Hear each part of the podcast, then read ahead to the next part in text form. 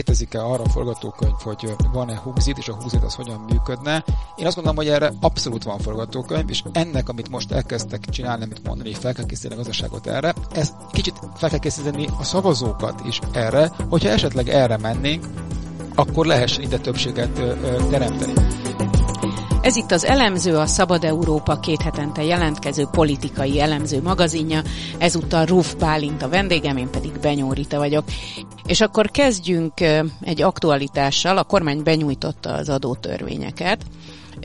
amelynek a legérdekesebb eleme talán a benzin és gázolaj jövedéki adó emelése, ami minthogyha szembe menne az egész eddigi kormány programmal, vagy kommunikációval, mint hogyha ez jelentené szép lassan az ártámogatások kivezetését. Jelenti hát, ezt? Hát vagy azt jelenti, hogy nincsen pénz a költségvetésbe, és pénzt kell bele teremteni olyan módon, amivel hát mindenkinek fájni fog, de lehet azt mondani, és lehet. Ugye itt megjelent egy új kommunikációs elem, inkább egy régi új kommunikációs elem a kormányzati kommunikációból, hogy ha ezt nem csinálnánk meg, akkor jönne a, a brüsszeli kötelezettségszegési eljárás, hát, és ugye ha, ha az jön, akkor nekünk ugye muszáj valamit csinálni. Na de ideig az volt, hogy ők védenek meg mind az elszabaduló áraktól, mind pedig Brüsszeltől. Hát ez idáig volt, most meg, most meg másképp van, tehát hogy az látszik, hogy ez egy olyan mértékű egyébként adóemelés, ami mindenkit érint, hogy ez szinte példátlan nagyságú. Fura módon ugye most már ez egy kétnapos hír, és hát olyan sokat nem hallottuk az ellenzéket ebben nyilatkozni, hogy mégis hogy lehet az, hogy ha lassan mondom, nem lesz gázelemelésből, lassan mondom, nem fogjuk megszólítani az embereket, és mégis megszólítjuk őket. Szóval hogy attól még, hogy sávos, attól még, hogy a világpiachoz van kötve,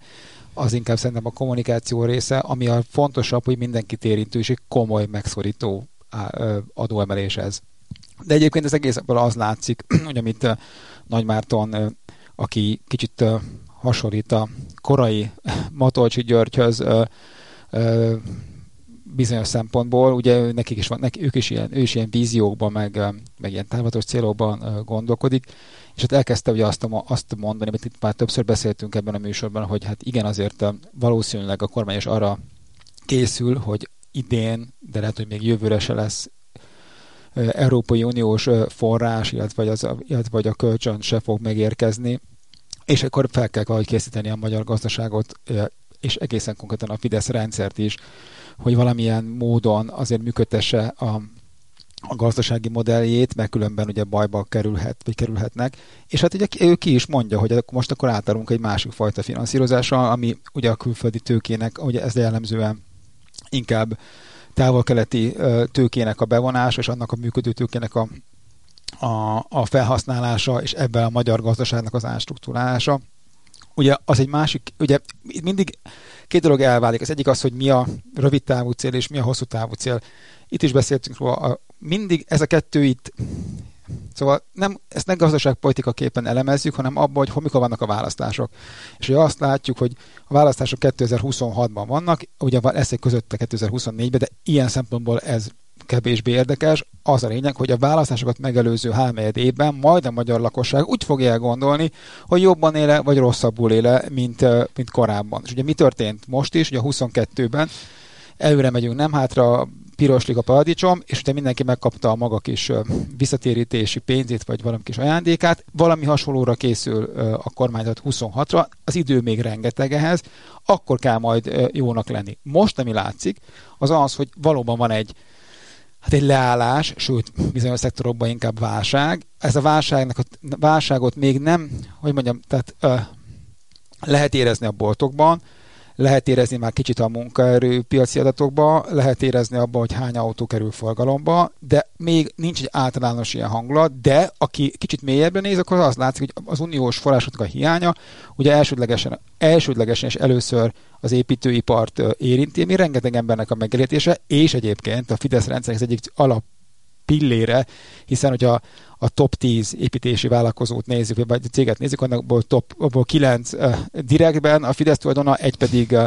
külföldi áttéttel, tehát hogy ott már azért ez a dolog már elindult. És erre mondta Nagymátran, hát igen, most mi fel fogjuk készíteni, azt előre hozzuk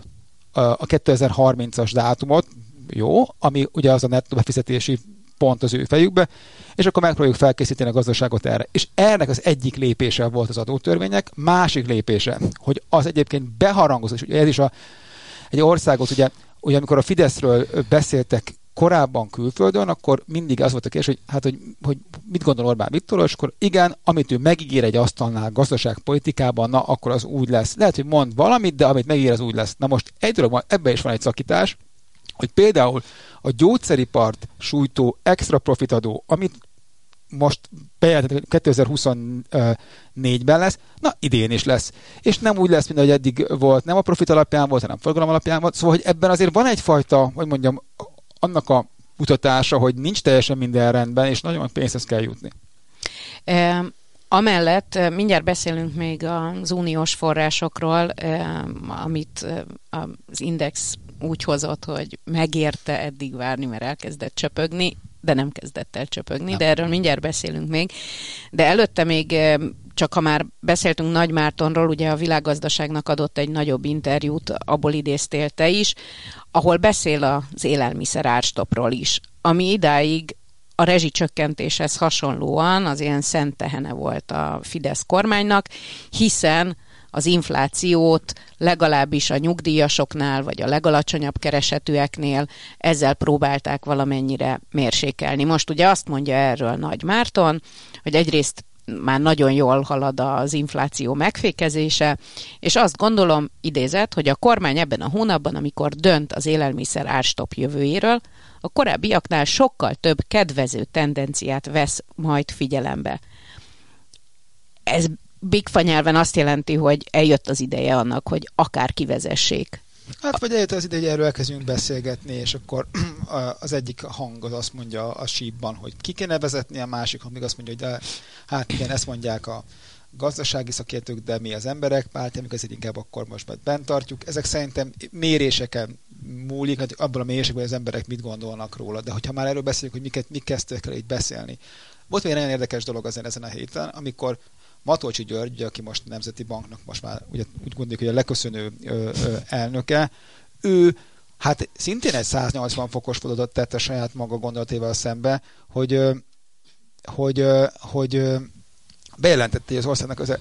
euróra van szüksége, hogy be kell vezetnünk az eurót 2030-ig, mert ez, ez az irányunk. Miközben, bocsánat, csak hát ha emlékeznek a hallgatók is a Magyar Nemzetes hosszú publicisztikáira Magyar Matolcsi Györgynek, ami arról szólt, hogy miért elhabá, elhibázott gondolat az euró. Abszolút. Soha ilyen, ilyen ne történjen. És ha már erről beszélünk, és én nem vagyok gazdaságpolitikai szakértő, egy pillanatig sem, és nem is akarok úgy tenni, hogy értenék hozzá, de azért az látszik, hogy ez a fajta kamatpolitika, amit a kormány művel, amivel ugye valamilyen szinten tartja az euró árfolyamát, milyen elképesztő pénzbe kerül. Szóval, hogyha kijött ugye a Nemzeti Banknak a mérlege, hogy mennyi, pénzzel, mennyi pénzt égettek el az elmúlt egy évben, na az, azért az hiányzik, szóval azt valahogy majd, majd pótolni kell ebbe a rendszerbe, és ugye Matolcsi hogy ide leköszön, ugye Nagy Mártont emlegették minden e- esetleges ö, ö, utódját. Tehát, hogy itt van egy ilyen vita, és az azért, az nagyon úgy tűnik, hogy azért abban nincs konszenzus a Nemzeti Bank vezetői és a gazdaságpolitikát irányító, hát hármas, ugye, mert ugye ott van Varga Mihály, ugye ott van ö, Nagy Márton, meg ugye ott van még valamilyen pici módon ugye még Lázár János is, hogy, hogy akkor éppen merre kéne az ország szekerét vinni. Az látszik, hogy abban azért van konszenzus, hogy pénzt kell bevonni, pénzt onnan lehet bevonni a kínai kommunista pártól, és ez, ez zajlik is. Ha visszatérünk az uniós forrásokra, Ugye említetted ezt a 2030-as dátumot, ami a kormány fejében van, ami ugye arról szólna, hogy onnantól az uniónak mi már nettó befizetői vagyunk, de hát azért, ha mostantól számolunk, akkor is azt jelenti, hogy még van egy 7 éves fizetési gazdasági ciklus, ami ugye egy a 7 éves periódus az Európai Unióban, az a költségvetési periódus. Tehát 7 évet előrehozni úgy, hogy igazából senki nem várja el, hogy 2030-ra nettó befizetők legyünk, tehát nem biztos, hogy egyáltalán elérnénk. Mennyire jelzi azt, hogy ez nem csak gazdasági leválás, hanem az elmúlt évek, vagy lassan évtized politikája, ami szép lassan ugye a, akár a néppártból való kiválás, akár az egész kispadra ültetés politikájának a vége, és akkor itt majd áttérünk, hogy hol lehet ennek a vége. Ugye itt is beszéltünk erről sokat, hogy a Fideszben valóban van egy stratégiai vita, ami arról szól, hogy maradjunk-e tagjai az uniónak, vagy nem maradjunk. Ott maguk között, vagy Kuruc és Labancként emlegették ezeket, az, ezek, ezt a vitát, de hogy ez egy valódi vita bennük, és én azt gondolom, hogy aminek a mostani szakasza van, hogyha kicsit hátrébb kezdem, ha a magyar társadalmat megkezdjük, hogy mennyire Európai Unió párti, akkor viszonylagosan nagyon. De ennek a nagyonnak egy fő eleme az az, hogy mi pénzt kapunk az Európai Uniótól. Az, hogy tudunk szabadon mozogni, az, hogy vagyunk egy politikai közösség tagjai, az, hogy nem tudom, megmondják, hogy akkor milyen kell lenni az uborkának, most nyilván viccelek, az kevésbé fontos. Elsődlegesen az, hogy onnan pénzt kapunk. Ugye ilyen a magyar társadalom, ez egy adottság. És amikor kollégákkal beszéltünk erről, hogy létezik-e arra a forgatókönyv, hogy van-e húzit, és a húzit az hogyan működne, én azt gondolom, hogy erre abszolút van forgatókönyv, és ennek, amit most elkezdtek csinálni, amit mondani, hogy fel kell készíteni a gazdaságot erre, ez kicsit fel kell készíteni a szavazókat is erre, hogyha esetleg erre mennénk, akkor lehessen ide többséget teremteni. Tehát ugye az Európai Unióhoz egy úgy csatlakoztunk, hogy volt egy megelőzőleg egy népszavazás, ami még nem a mostani népszavazási szabályok szerint, hanem a régi népszavazási szabályok szerint zajlott le, ami ugye a érvényességi küszöbnek volt a kérdése, hogy mennyi kell elmenni ahhoz, hogy ez érvényes és eredményes legyen. Ugye, hát ha úgy nézzük, hogy az akkori szabályok szerint most mi lenne a végeredmény, jelen pillanatban szerintem nem lenne kilépési többség, de hogyha úgy nézzük, hogy az régi szabályok szerint az egyébként Fidesz által kezdeményezett két eredménytelen népszavazás, mind a migrációs, mind a úgynevezett gyermekvédelmi népszavazás eredményes és érvényes lett volna, no, de egészen másik a helyzet. Szóval, abban, abban, szóval hogy itt ez a dolog szerintem elindult, ez zajlik, hogy ennek milyenek a lépései, az, az szerintem éppen, éppen percről percre változik. Nyilván ez egy, egy zsaroló kártya is az Orbán rendszer kezébe, hogy hogyan tárgyal Brüsszelle, de hogy ez nem egy fanta, fantázia, hogy, hogy van a, a Fidesz stratégiák fejében az, hogy kilépjünk az Unióból, abba biztos vagyok. És még egyszer, maguk között az egy érv, hogy igen, onnan mennyi pénz jön, és amin, azt a pénzt ugye, hát más a politikai feltételrendszere, amit egy társaságon belülről kapunk, és más az, amit, amit a kínai kommunista pártól kapunk, és egy más kérnek ugye cserébe is ebben, de mégis az látszik, hogy ez a fajta beleszólás, vagy, vagy megmondják, hogy mit kell nekünk csinálni, az a, az a legkevésbé se áll a Fidesz vezetőköz közel, ami, hogy mondjam, ez egy legitim gondolat. Tehát, hogy ez egy, ez egy, ez egy, ez egy kérdés, és valóban ez egy, hát a magyar ország, vagy a magyarságnak a sorsát is meghatározó következő 15 éve lévő kérdés. Az egész unióból való kilépés kérdése felmerült a köztársasági elnökkel Novák Katalinnal készített 24.hu-s interjúban, eh, annak kapcsán, hogy mi az a pillanat, amikor meg kell szólalnia egy köztársasági elnöknek, és az újságíró rákérdez arra, hogy szólna-e, ha az uniós kilépés valódi eh, elképzelés lenne, hogy ez egy rossz, vagy éppen kezdőleg jó döntés. És hát egy ilyen nesze semmi fog meg jól választ adott Novák Katalin, így hangzik, ez egy teoretikus felvetés, ha bármikor felmerülne az unióból való kilépés lehetősége, biztosan megfogalmaznám a saját álláspontomat. Na hát tessék. Egy köztársasági elnöknek dolga-e mondjuk ilyenkor, akkor is, hogyha teoretikus, kimondania azt, hogy nincs az unión kívül élet, vagy éppen azt, hogy van az unión kívül élet? ugye ez a kérdés, ez, ez így nem szóval így nem állja meg a helyét. Szóval, hogy mi az, hogy köztársasági elnök? Szóval, hogyha 2010 óta nézzük, hogy ki a köztársasági elnök, ugye rövid, nagyon rövid ideig Solyom László még egy pár hónapig maradt, ugye őt követte Schmidt Pál, aztán Áder János, és most meg ő, hogy mi az, hogy milyen egy köztársasági elnök felfogása a Fidesz rendszeren belül, ahol ez egy tényleg a, még a, annál is szimbolikusabb pozíció, ami egyébként sajnos a 90-es vagy a 90-ben lévő megalkotásakor is volt. Szóval, hogy az ő szempontjukból, hogy, vagy a, nem tudom, a Fidesz rendszer szempontjából ő egy nagyon szuper utat fut be Novák Katalin. Szóval ez egy nagyon kitalált szerep, szerintem nagyon ügyesen csinálja, a, ahogyan kommunikál, ahogy ügyekhez nyúl, ahogy eladja, és vagy ahogy pozícionálja magát, ahogy, az, ahogy ő egy ö, atlantistább, megértőbb anyai hang, ezek mind szerintem nagyon jól működnek. Most úgy értem, hogy jól működnek, hogy a kitalált forgatókönyv szerint megy. Akkor van baj, amikor mondjuk például valaki megkérdezi ügyekben, vagy akkor van baj, amikor politikai, hát nagyon-nagyon nyílt politikai ö, ügybe lesz belekényszerítve. Ez mondjuk például a budaházi ö, ö, kérdéskör. Vagy amikor a 24 tesz fel neki kérdéseket. Akkor ott látszik, hogy ott, ott nem teljesen tökéletes ez a, ez, a, ez a szerep, hiszen hogy ez egy szerep, tehát hogy ha, ha azt nézzük, hogy kinek játsza ezt a szerepet, akkor szerintem abban teljesen sikeres, hogy a Fidesz táboron túl és tud embereket megszólítani, a Fidesz táboron túl, és ő közösségi elnök, aki egy szimpatikus valaki, és hogy milyen jó, hogy ő van nekünk. Ha, ha, ha meg úgy nézik, hogy ő egy, az nemzet egységét teszesíti meg, és ő hát egyfajta ilyen hát, um, bölcsként um, próbálja terelgetni a politikának a, a, a, a szekejét, hát az nyilván nulladik perctől kezdve erről szó sem lehetett, tehát hogy ő a Fidesz, nem csak azért, hogy honnan jön, tehát, az, tehát egy, abban, abban, hogy mondjam, abban van igazság, hogy, hogy ki hogyan lesz közösségnek, milyen, milyen a múltja,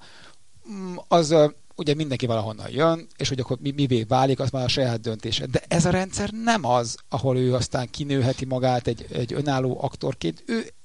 ez, amit, amit, amit bejátszik, mondom még egyszer a saját szempontjából, és abból a szempontból, hogy amikor ez az egész kérdés volt, a kampány közepén, amikor volt a közösségi elnök választás, és ugye az egy egészen szűrális esemény volt, hogy az összefogott hatpárti ellenzék, aki ugye azt akarta mutatni, hogy ők valami egészen mások, mint a Fidesz rendszer, egy hát 70 plusz, sőt inkább, inkább a 80-hoz közelítő urat állítottak ki Róna Péter személyébe, aki nem tudott szegény felmenni majdnem a, a, a parlamentben a pulpitusra, és erre az egyébként ő általuk avitnak keretezett Fidesz pedig egy, egy 40 év körüli háromgyerekes több nyelvet beszélő édesanyát tudott mutatni. Hát abban a másodpercben az a kérdés már nem is volt kérdés, hogy de sosem kérdés, hogy ki, ki nyeri meg, mert ugye ez egy ugye kétharmados Fidesz frakciót akkor is, de akkor is annak a szimbolikus győzelme is az a Fideszé volt.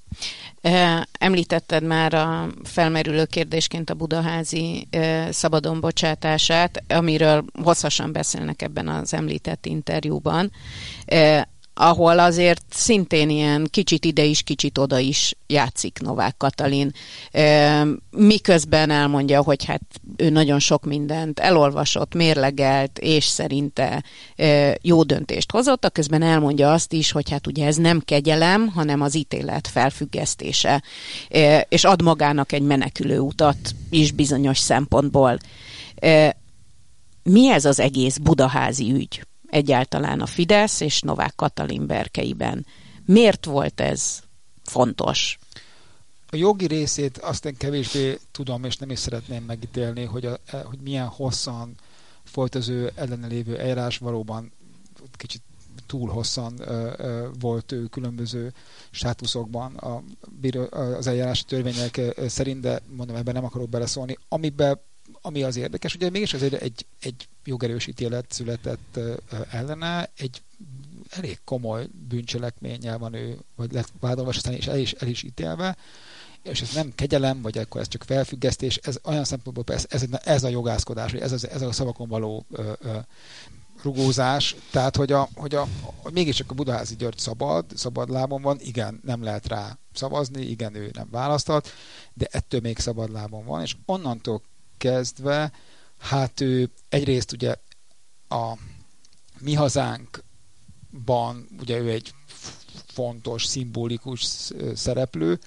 és azóta ugye hát kevés olyan ember van szerintem Magyarországon, akivel egész oldalas PR interjú készül a Magyar Nemzetben, aki nem a Fidesznek valamilyen, valamilyen tagja vagy leágazása, és hát ugye vele meg ez történt. Szóval, hogy lényegében felmondta a, a Fidesz politikájának a jobboldali, vagy hát mondjuk nem sok kritikával illette Orbán Viktort, és akkor szerintem mindenkinek a maga fantáziára bízom, hogy vajon ez miért jó. Ugye itt van egy olyan, ha, bele, ha mi muszáj vagy belemagyarázni, akkor azt lehet mondani, hogy igen, van egy olyan ember, akivel most akkor a Torockai Lászlónak a mi hazánk vezetéséért kell versenyeznie, ugye vannak ilyen, vannak ilyen hangok. Hát én ezt kevésbé látom, de lehet, hogy így van, de minden esetre inkább az, hogy van egy gesztus, és van egy gesztus a szélső jobb oldal, a szélső oldali szavazók felé, akit mindenki értékel úgy, ahogy szeretne, és ugye azt, ugye itt van egy, egy definíciós különbség szerintem a pártok és a minden párt, tehát van a Fidesz gondolata, van az ellenzék gondolata, amiben bele, itt bele fogadom, fogom a kutyapártot is, és van a mi hazánk is. És a mi hazánk az egyedüli olyan párt, aki nem akar, tehát egyrészt nem tekint magát rendszerváltó pártnak, hanem ő a Fidesz rendszerébe, a Fidesz rendszerén belül az ellenzéke a Fidesznek, ami jelenti azt is, hogy akár közösen is lehet majd valamikor egyszer csak kormányozni az országot. E, mennyiben mutat, ahogy Novák Katalin túlmutat a Fidesz táboron, mennyire mutat túl Budaházi György is, akár a mi hazánk táboron, vagy a Fidesz táboron másik irányba. Tehát mennyire van benne a pakliban, hogy ő az egész jobb oldalnak egy ilyen szimbolikus, hősies figurájává növi ki magát, abból adódóan, hogy ő az egyetlen, aki 2006 óta így fel lehet mutatni, szemben mondjuk a rendőri vezetők elszámoltatásával. Hát inkább ő szerintem egy ilyen, egy ilyen dog whistle, hogy a, aki akarja, aki erre fogékony, az meghallja az ő mondásait, és akkor az, az tud abban magának, nem tudom, szimpátiát ö, találni, és plusz arra is jó, ugye vele aztán tényleg korlátlan időkig lehet Gyurcsány Ferencet revolverezni, meg az ellenzéket, és akkor így mindenki megtalálja maga, magára ráosztott szereppen a magát. Van az interjúnak egy elég fontos eleme, ami egyébként visszavezet minket az unióból való kilépés gondolatára. Itt azért azt mondja, csak próbálom szó szerint idézni, és keresem az interjúból, ezért vagyok lassabb. Nekünk most arra kell rámutatnunk okosan és felelősen, de határozottan, hogy igazságtalan határok a háború forrásai. Ez a háború is ezért robbant ki. A nyugatnak pedig egyszer mindenkorra rendeznie kellene ezt saját berkein belül, legalább Európában. És utána még hosszasan beszél erről, de igen, gyakorlatilag egy lehetőséget lát a háborúban Budaházi György. Ez mennyire csak Budaházi György ez nem gondolata. Az. Ez, amikor, ez amikor azt mondatják ki mással, amit egyébként mondjuk a tábornak, mondjuk a Fidesz tábornak, vagy a Fidesz jobboldali szélének, de inkább az egésznek szerintem a második vagy harmadagos gondolata az az, hogy ugye megint egy beszélünk erről az ukrán-orosz konfliktusról, amit itt is milliószor beszéltünk róla, hogy vajon, ez, vajon a magyar emberek hogyan nézik ezt, illetve hogy hogyan láttatják velük. Ez nem mindegy. Szerintem amikor elkezdődött a, a, a háború, akkor még kevesen tudták azt így is, még szomszédos országként is, hogy vajon mi a különbség Ukrajna, az ukrán nép és az orosz nép között. Mert hát valóban ugye több száz éves együttélés után, meg ezen többször is egy országban lét után is ezt nagyon nehezen lehet megkülönböztetni. De az azért átment, hogy az ukránok olyan nagyon nem tettek ezért a támadásért, hanem egy agresszióval voltak ö, ö, ö, szembe. Na ez gyorsan kellett valahogy megoldani a Fidesz kommunikációnak, ami aztán össze-vissza kezdett el beszélni, hogy hát igazából lehet, hogy az ukránok nem tettek el érte, de az ukránokat ö, ö, irányító Egyesült Államok igen, a NATO igen, ugye amelyek zárójelben mi is tagjai vagyunk, zárójelben bezárva, és hogy, de hogy az mindig egy ilyen buvópatakként lévő gondolat volt, hogy hát azért mégis van egy olyan része Ukrajnának, ami magyar lakta, vagy magyar, most már szerintem nagyon többség nincsen, csak nagyon kevés helyen, de még csak magyar része a Kárpátalján, ami magyar lakta, és hogy ők milyen rosszul éltek mind a Szovjetunióban, mind az Ukrán, mind Ukrajnában, hát nekik igazából most mi különbség van a kettő között. Na és ez a gondolat, amit, ugye, amit még ki is mondtak, ugye Szijjártó Péter is ugye ebben turnézott mindig, hogy hát akkor támogatjuk majd őket a háborúban, hogyha majd a nyelvtörvényt megváltoztatják, ami hát mondjuk a kettőnek a súlya egymással fontos nagyon a nyelvtörvény, és valóban egy nagyon borzalmas szabály volt, de azért mondjuk élet-halál kérdés azért talán ez kicsit talán fölülírja ezt, de minden esetre akkor is ez egy ilyen búvópatak gondolat volt itt is, hogy hát ha már ez a háború elindul, akkor hát most nekünk is lehetne ott valami keresni valónk, hát mégiscsak egy magyar terület. És ezt mondatják ki Budaházival, ezt végig mondatják vele a Magyar Nemzeti interjúba, ami még egyszer azt mondom, hogy ki van kicsit szervezve az, ami egyébként a Fidesz tábornak, és vagy a egy bizonyos részének a gondolata. Rúf Bálint, köszönöm szépen. Ez volt az elemző, a Szabad Európa politikai elemző magazinja. Én Benyúrita vagyok.